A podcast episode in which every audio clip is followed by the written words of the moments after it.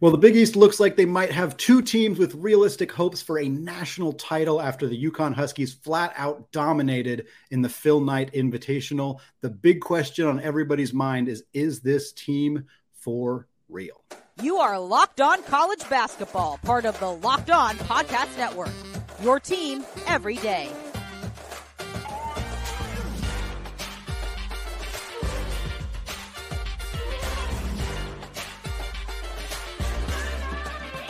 What is up? Welcome to the Locked On College Basketball Podcast, part of the Locked On Podcast Network. I am your host, Andy Patton. Today's episode of Locked On College Basketball is brought to you by Sling TV. Don't miss this week's matchup between Creighton and Texas Thursday on ESPN right here on Sling. Sling, the TV you love for a price you'll love. Try it today. All right, folks. Matt St. Jean of Road to the Garden is here. And Matt, Going into the season, there was two teams getting a ton of tension, attention, excuse me, in the Big East. That is, of course, Creighton and Villanova. Creighton remains outstanding, top 10 program.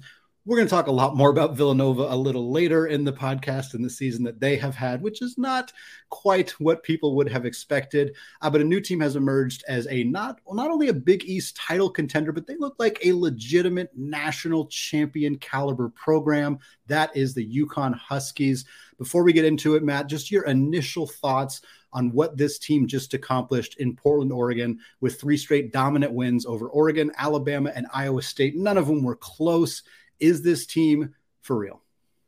I think the biggest takeaway you you find about this team is just it's deep with scorers. Yeah. That's not something that UConn basketball has had recently. If you look at the big picture of UConn and what Dan Hurley's had there and mm-hmm. their struggles the last couple years, mm-hmm. it's been a very good team that if one of one of the top scorers has an off night, yeah, well, that's it. And yeah. that happened in the NCAA tournament in back to back years, and they're done. Mm-hmm. And this team does not seem to have that weakness. Yeah. Adama Sanogo had less than 10 points in that win against Iowa State, mm-hmm. and they still cruised to a pretty yeah. easy victory there. The other takeaway is, I mean, you want to win games in, in March and into April. You mm-hmm. got to win a lot of games in a short amount of time. Yeah. This team just did that. Mm-hmm. It's tough, it's deep, and it can do everything. Yeah. This is a national title contender. Absolutely. Uh, there's there's one team, and we're talking pre-December. It's always always an important caveat to to put out there, especially when citing KenPom yeah. numbers. But pre-December, there is one team in the country that is top 10 in both offensive and defensive efficiency. Normally, I'd make people guess fairly obvious that we're talking about UConn here in this situation. They're the only team in the top 10 in both. There are teams that are very close, uh, but that still, to me, is a very strong testament to a, a program that – hasn't always had that that level of depth, that level of certainly of offensive efficiency. I mean, we're talking about a team that manhandled Iowa State on the glass. I mean, absolutely manhandled them. They had 21 offensive rebounds in that game. Iowa State had 19 boards total. total. That is the kind of when you do that. I mean, yeah, Iowa State is not North Carolina. They're not Alabama. You know, some of the other programs that they're they, they, they beat North Carolina. Yeah, right. Exactly. It's like they they they maybe Iowa State isn't the team that you thought UConn was going to beat for the national championship, but that's not their fault. They beat all the teams they played. They've played five kind of bye games. And you could make an argument that Oregon, Alabama, Iowa State is not like the murderer's row that you would have expected it to be. But you know what? it's not that bad of a stretch of games either. Alabama, of course, turned around, beat North Carolina uh, in that four overtime game that I sat at for the entirety of and had an absolute blast because it was a, an incredible game. Uh, Oregon obviously is banged up a little bit and, and doesn't look like a program that necessarily deserves to be ranked in the top 25 to start the year, but they're still a solid program with, you know, high end NBA caliber talent on the team. And I think, again, and I know KenPom uses this a lot, and I think it's an important detail when looking at UConn. It's like, they blew these teams out. Like they beat these teams badly. They didn't they haven't trailed in the second half this entire season. They haven't been trailing for one single second in the second half of any single game this year. That is an incredible testament to what Dan Hurley's program is doing. You got six guys averaging nine plus points per game. You got eight guys averaging seven or more points per game, technically 6.8 or more points per game, regardless. That is an incredible amount of depth. Uh, when you can win a game against a good caliber NCAA opponent, you know, in, in Iowa State, a team that you'd face in the NCAA tournament, when you can do that without Adama Sanogo hitting double figures, I, that's that's scary. Tristen Newton is an absolute star. Like This yeah. team, this team's got a lot of depth. They got a lot of talent, and to me, like if you're putting together a list of five teams that could win the NCAA tournament, ten teams, may I mean even five. I think you got to put them in there with the amount of depth they have, the the offense and defense. They just look phenomenal so far. Yeah, I, am gonna give. I'm gonna throw two scores at yeah. you here from UConn games this season. They won one game, 83 mm-hmm. to 59. they won another game, 85 to 54. Jeez. One of those games came against a team that should be in the NCAA tournament in mm-hmm. Oregon. Yep. And the other one came against Stonehill in the school's first game in Division One. so they're just doing it against whoever. Exactly. They're yeah. making it's their game against Iowa State, I believe, was their closest game of the mm-hmm. season. No, I'm sorry, it was the Alabama game ended right. up as the closest game of the season for them mm-hmm. at 15 points. That was the first time they scored less than 80 points in a game all season there against Iowa State. It's wow. just they're doing it, and that's. Oh, let me tell you, I, we flash back to October for a second here. Mm-hmm. I went to Big East Media Day. The first thing you get, I'm riding the subway, and you get an email the morning of before you get there with the preseason awards and mm-hmm. the coaches poll. And the most shocking thing to me on that list was it came in two parts. UConn at number 4 mm-hmm. and UConn as the team that did not get any first place votes, while Xavier did. Ooh. yeah, and that's I, I, put together my we do our own rankings Road to the Garden. My ballot mm-hmm. for preseason rankings had UConn at 3rd mm-hmm. That was assuming that Creighton was going to be a top 10 caliber team and Villanova was going to be a top 10 caliber team, which we're going to talk about them later. Yeah. And I, I looked at this UConn team and said, this is this team has as good a shot at winning the Big East as either of these two. Yeah. The way they built out the roster, I did. I wrote an article on Tristen Newton mm-hmm. over the summer. He was a guy. He's just a he's just a scorer. He's a mm-hmm. really dependable guard. They added Joey Calcaterra, a guy mm-hmm. who can three ball. Love you add a really just dependable scorer, and that's what the team needed. They wanted to play. They said they wanted to play four out mm-hmm. with Adama Sanogo in the middle, and you stretch the floor. Adama Sanogo can shoot the three ball now, by the mm-hmm. way, which is unfair. and yeah, it should not be allowed. If you did that in a video game, you'd be you'd be breaking. um, yeah, and that you put that all together, and the name we have not mentioned once in here is Andre Jackson mm-hmm. because he has been hurt and he's still being eased back in. Right. He's not scoring a lot yet because he hasn't played a lot yet. He's mm-hmm. being eased back in, but he's a first team All Big East caliber talent, yeah. guy who can be one of the best players in the conference. And he's not really even in this factored into this right. yet. It's really remarkable, not just how good these players are, but how well they come together. Well, um, let me ask you this, man. Then, Go ahead. Good. I was going to say, the, this, Matt. So, uh, Huskies Blue Jays. Yeah. Field. Right? If you have to pick who's going to win the Big East, are you taking one of those two teams? Or are you taking the field? And if you're not, if you're taking one of those two teams, let me know which one. But who is most likely to potentially uh, unseat everything in the Big East and steal a bid, or at least uh, steal a seed by by winning the Big East? Well, first of all, I'm taking Creighton or UConn right now mm-hmm. because there seems to be a sizable gap yeah. in how these teams are playing in the conference. That's mm-hmm it's two top 10 teams in the AP poll yeah. and then one other vote in the AP. That's yeah. And that went to St. John's. That was it. Which I, I could not believe Xavier did yeah, not. Xavier didn't get a vote. That that shocked me. That's mm-hmm. they I thought they were going to quality lost their way to yeah. a spot in the top 25 with how they played against Gonzaga, but mm-hmm. apparently not. That didn't see that one coming. Mm-hmm. But yeah, if anybody outside of the top two is going to challenge, Xavier is the most likely option. Uh, St. John's is also in that conversation. St. John's has not played anybody this year, mm-hmm. uh, but largely because of how bad Temple and Syracuse have been. Those right. are very good, but they're undefeated. After that, though, it's a steep drop off. Mm-hmm. You can make an argument for a lot of teams. Mm-hmm. It's going to be about how they improve and bounce back throughout the season.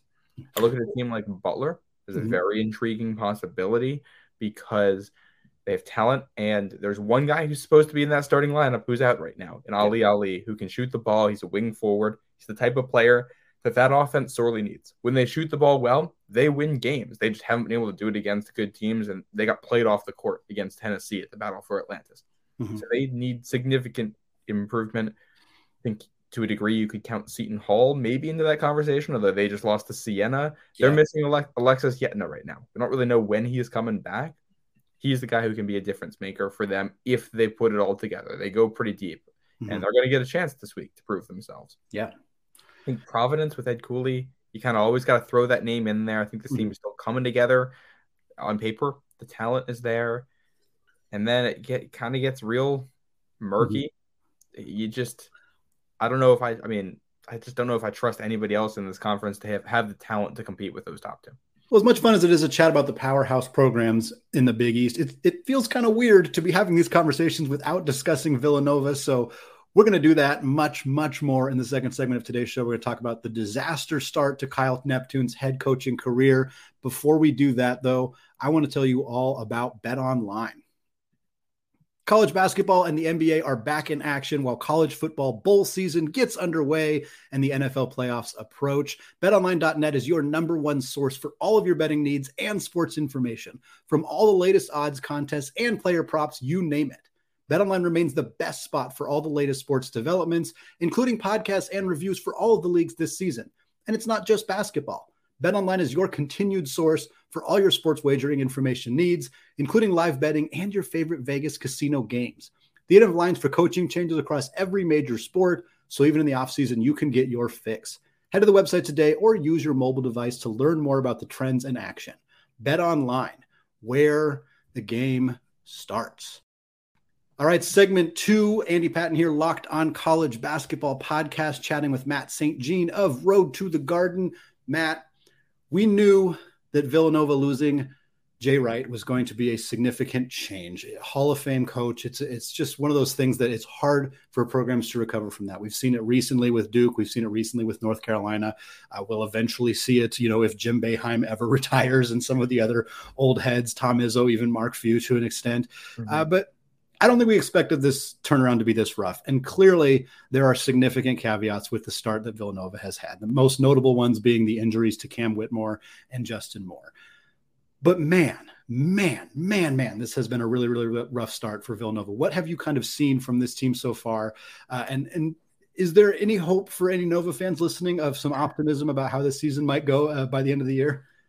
Well, I think there absolutely should be mm-hmm. optimism, at least on paper, about where this team is because yeah. for as bad as the record looks and as yeah. poorly as the team has played, team's mm-hmm. also been very competitive against yes. good teams. There really is not a bad loss on that resume. There's too mm-hmm. many of them right yeah. now. Here's the issue. But there's not a loss on there that is going to be disqualifying come mm-hmm. March. You just need more wins. They're going to have some opportunities coming up to get some wins, but it, the conversation's all been about Jay Wright here we should be talking about Collin Gillespie. They just lost the yeah. best player in the Big East last season, the guy who could take over a game at any point. Mm-hmm. That's who it looks like Villanova is missing on the floor. They got Chris Arcidiacono playing real minutes. Yeah. And that's because none of these other guys have stepped up to fill that hole mm-hmm. that Collin Gillespie left. Caleb Daniels has been more than capable. He looks like a very solid player there. They need somebody else to help. Yeah. Justin Moore will be back at some point. He tore his Achilles last year, so who knows exactly how explosive he's going to be. He may be 70, 80% of the player he was last season. Mm-hmm. I don't know if that's good enough for Villanova to do right. what this team will need to do to make the tournament at this point. And that means you need the other guys to step up. Yeah. Thankfully, there's a lot of talent there. Just if we're looking at the guard room where the issue has been, mm-hmm. Mark Armstrong, is obviously a four star recruit there, but I think borderline five star is a very highly recruited guy. Played mm-hmm. with Cam Whitmore, the Team USA over the summer. Yep. You got Brendan Hausen, who's a real sharpshooter, who's still finding his footing there. You got Angelo Brizzi, who was with the team last year, redshirted, so he's back. And between those three, if one of them can step up, all of a sudden this becomes a very different Villanova team because the rest of the team is pretty good. Eric Dixon is a good player. Brandon Slater is good. Uh, Caleb Dixon, uh, not Caleb Dixon, yeah, uh, Daniels. Caleb Daniels there is a very, very good player. Yeah. And Jordan Longino has been good for them this year as kind of a third, fourth option there in the offense.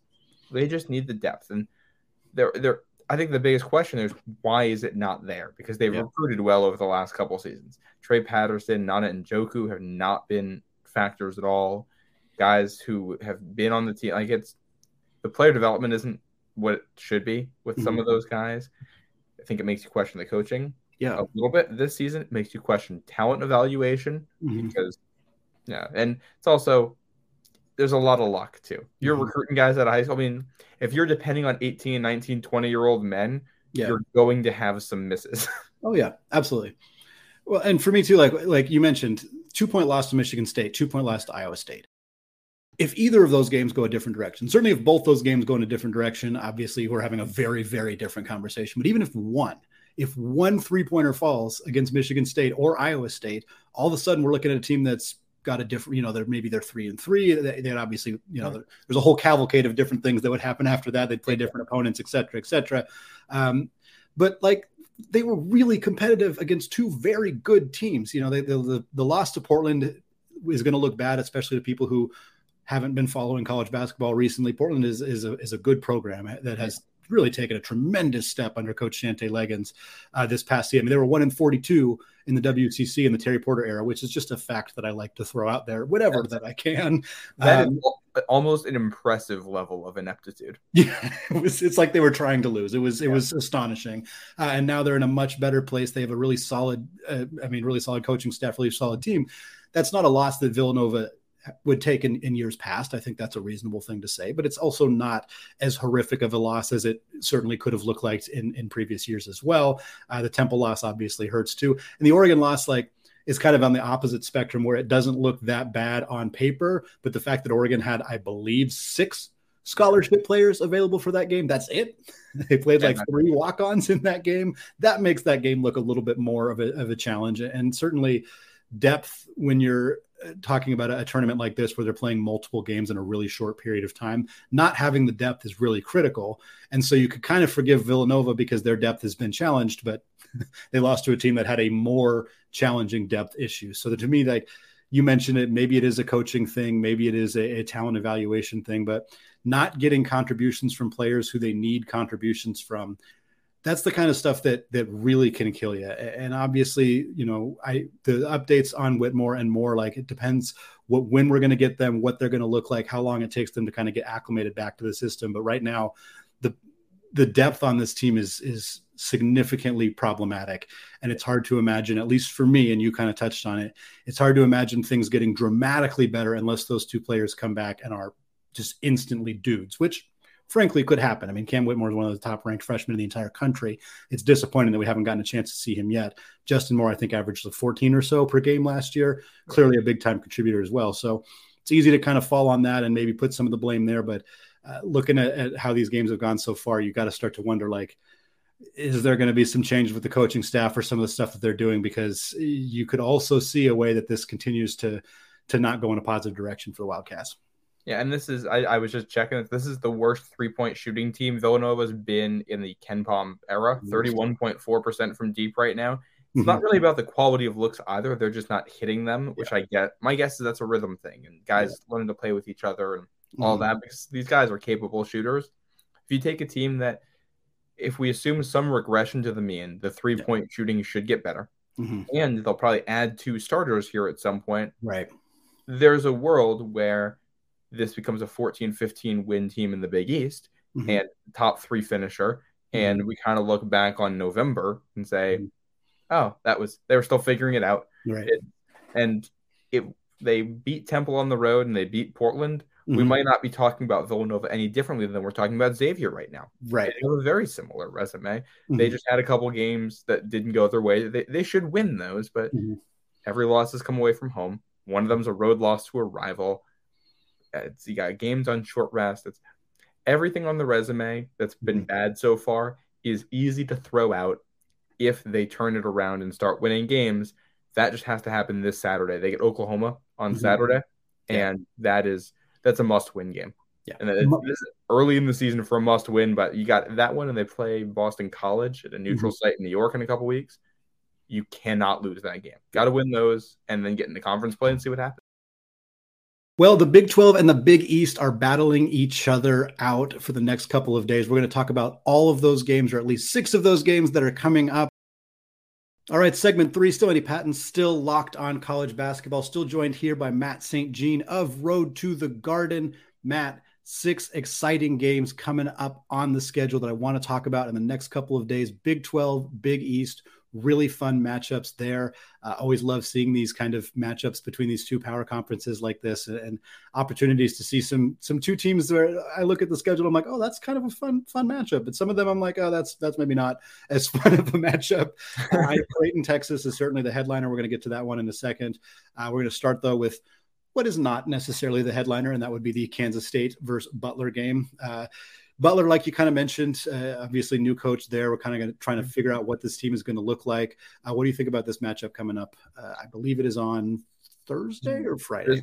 I, th- I, thought this, this might be the Wednesday game. Actually, Wednesday, yes, the early Wednesday game. yeah, the early, the first game on Wednesday. Yep. I think this is a really interesting matchup because, well, again, like we talked about with Villanova, Butler has some tough losses this year. Yep. All of them have come away from home.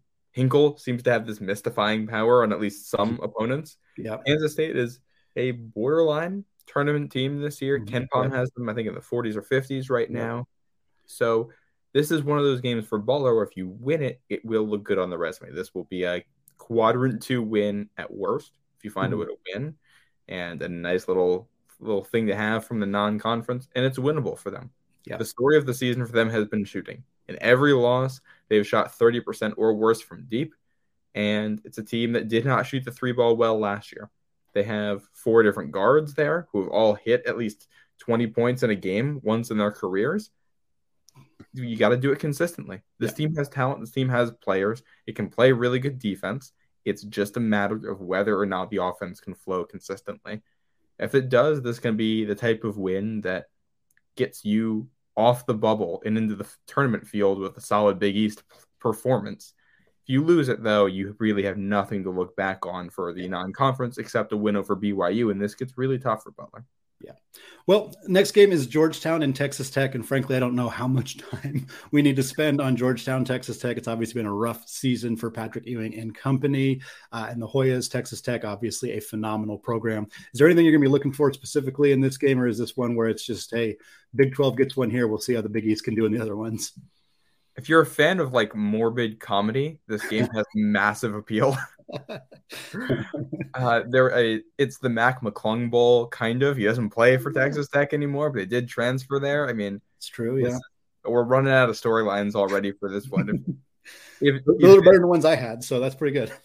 if Georgetown can keep this one remotely competitive, I'm going to be surprised. I mean, I, I, talked about it on my podcast last week, but last Tuesday I was supposed to be leaving and traveling for the holidays, and that get in, got interrupted because I then had to sit and watch the end of a Georgetown American game. I had to leave later and I hit traffic. Because I had to follow that game when yeah. Georgetown blew a lead. Yeah. Um, so yeah, it's. I mean, Texas Tech has a very, very, very good team too. If Georgetown was even as good as people thought they could be, this should still be a Texas Tech win. Absolutely. Well, the next one is a game that I think is a is a pretty interesting one uh, between Providence and TCU. I'm pretty excited about this matchup here. Uh, fairly close in KenPom rating as of right now. Providence is 75th. Uh, TCU is 40th. They began the season ranked. Haven't uh, haven't really played up to expectation. Obviously, Mike Miles is a absolute superstar point guard for them. I know you co- cover Providence particularly closely, Matt. So I'm curious your thoughts on this game. Well, first, from the TCU side of things, what I think is interesting, probably the most interesting storyline of this game is Damion Baugh, supposed to be one of their starters, returning from a suspension for this mm-hmm. one. And TCU has two bad games. One of them was a loss on the resume. Mm-hmm. That loss, they were without Mike Miles and Damion Baugh. Now that they're right. back, they just beat Iowa pretty easily, and they're now one spot out of the AP top 25. So you'd think with a win over Providence, they'll end up moving on up. Yep. For the Friars, this is the only game they play outside of the Northeast in non-conference play. Their mm-hmm. their tournament there is at Mohegan Sun. Their other big game, their their mm-hmm. rivalries against URI. So this is this is the only time they travel. Yeah. They traveled to Fort Worth and beat TCU on this floor two years ago. Okay. This is a better TCU team than the one that they played that year. I don't know. I mean, it's it. We don't know if it's a better Providence team. Yeah, mm-hmm. team that has struggled to come together, has struggled to shoot the ball. I think the way people expected this is going to be a, an old fashioned basketball game. Neither of these teams likes to shoot the three. Both of them are in the top 25 in offensive rebounding percentage. It's going to be about who can stay disciplined on defense, who can box out, who can prevent the extra opportunities, and who can finish those tough looks that you're going to get to. Next game that's coming up is, is a particularly interesting one as well. Oklahoma State versus UConn. Obviously, we have talked at length about UConn on this podcast as they have deserved plenty of attention from us. Oklahoma State, solid club as well, 34th in KenPom, 5 and 2 on the year. Haven't played any exceptional opponents. Their losses are to Southern Illinois and Central Florida. They do have a win over DePaul. They have a couple other nice wins as well. I think this is going to be a fun game. It's really the first one it's, it's another opportunity for UConn to prove themselves against a high quality, not necessarily elite opponent, but another high quality opponent. Yeah, I think this should be a fun game. It's UConn's first home game in the Big East Big 12 battle here, which mm-hmm. I think has some appeal there. Yeah. And Oklahoma State is a good enough team to beat you if you have an off night. Yeah. So that's kind of what we're going to find out here from UConn. And off a little bit of rest. Now, what can they do removed from that? Sometimes you get hot in a short environment and then you come home and it wears off. Yeah. So this could be a grinded out type of game. You never know. Um, I'm intrigued to see how the Adama Sanogo Donovan Clingan rotation looks in this one. Mm-hmm. With the, the, backup center there, who's a freshman and also the highest point in the state of Connecticut at seven foot two. He's we're at, a, we're at a point right now where the, the front runner for player of the year could be the center for UConn, and the front runner for freshman of the year could be the backup center for UConn, which I. I feel like that's got to be history. Yeah, yeah, this I, this should be an entertaining physical game. UConn should probably take by ten plus points. Next up is the big one, the big game, the top 10 matchup Creighton versus Texas. Texas looks like perhaps the best team in the entire country, although they haven't played an exceptional schedule just yet. Creighton, of course, has been phenomenal all year long. This is going to be one of, quite frankly, one of the best non conference games in all of college basketball. What are you looking forward to in this one? Well, I, first, I'm kind of bummed UConn stole the hype from this because everybody's talking about the Huskies right now, and this might be the most interesting.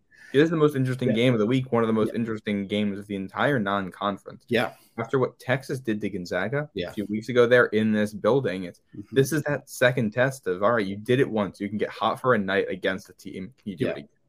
From from the Creighton side of things, it's their fourth ranked game in a row. You're mm-hmm. playing number two. Creighton's never beat a team ranked number two or higher in the AP poll. And this Creighton team came in with expectations of a Final Four and a national championship mm-hmm. with how loaded that roster is. If you want to do that, you don't necessarily have to win a road game against the number two in the country, but you have to play with them. This yeah. game has to be competitive. I expect it will be. Creighton played some really good games in Maui last week, some very mm-hmm. fun ones. I think we're I think we're in for a treat here. Mm-hmm. Um, the thing to watch, I think, is going to be Creighton's bench. Yeah, they have not gotten a lot of scoring from the depth on this team, mm-hmm. and it hasn't mattered yet. But this is a Texas team that I think is a little bit deeper and at home, and that if if something's going to stop Creighton from being one of the best teams in the country, it's going to be that they really only go six or seven players deep dependably. Yeah, Texas goes like eight, eight or nine deep uh, in many of their games. I mean, we, Christian Bishop is only playing 17 minutes a game, and like he, you know, yeah. this, is, this, is, a really deep, really talented team. Uh, Tyrese Hunter, Sir'Jabari Rice have just been absolutely fantastic as newcomers in that backcourt for this team. I'm really interested. You know, Texas. One of the things that we thought Texas would struggle with was really just defending Drew Timme because they don't have a ton of size. I think their biggest rotation players like six nine, and it's Dylan Disu. Uh, and obviously, Creighton has Ryan Kalkbrenner, and he's been an absolute machine. But Texas did a dang good job on Drew Timme. I'm curious how that defense translates, how Creighton kind of tries to figure out ways around that, what Ryan Nembhard can do for that team uh, to kind of engage that offense in ways that Gonzaga's offense was was was unable to do so. I think this is going to be a really really fun matchup. I'm glued to it. Absolutely. And you, you mentioned Christian Bishop in there. He transferred from Creighton to Texas. That's right. This is it's the Creighton Bishop Bowl the the battle of the bishop, however you want to say it. a little disappointed this one wasn't at Creighton just for that reason to get the crowd uh, the crowd into it for it. But yeah, this is one, and if Creighton wins, they're going to be uh, a top five team in the country come the following Monday. Yep. And uh, well, you mentioned before who's better, UConn or, or Creighton in mm-hmm. the Big East right now. Yeah. I don't know. I don't have an answer to that question. Yeah. This game well is one more step in giving us the answer to that. And Yep. if Creighton wins, I'll, I, Creighton's going to be the top of our power rankings next week. I'll tell you that much. Absolutely. Final game before I let you go, Matt. I want to talk about Shaheen Holloway and Seton Hall and their matchup against Kansas. Obviously, Shaheen not afraid to play top tier programs and beat them. He did it at St. Peter's, uh, the Seton Hall program.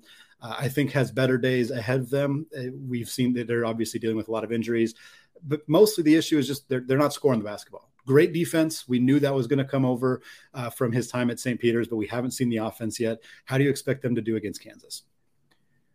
It depends on what Kansas team shows up to a degree because Very they true, have been yes. inconsistent this year, and, and Seton Hall has been inconsistent. This team has Mhm. kind of been an ensemble cast. They Mhm. go ten deep, everybody plays.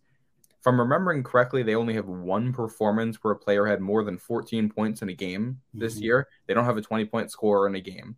Al-Amir Dawes got to 19. That's it. Other than that, it's been everybody's pitching in, and Yeah. I think that's been part of the problem. The way Shaheen Holloway likes to play is to go Mhm. deep, um, and that helps on defense. But you need to shore up the rotation a little bit and get the guys you want on the floor out there. He called out his players after the Siena game. He was asking for a little bit more from them.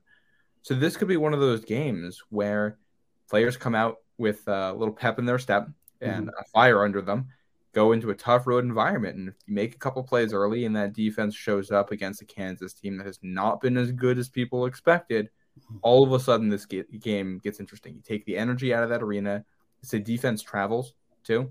Go on the Mm-hmm. road there, and if you have if you have a veteran, a lengthy team that can Mm-hmm. play good defense, that's a team that can beat anybody in the country on a good night and can cause anybody to have a bad night.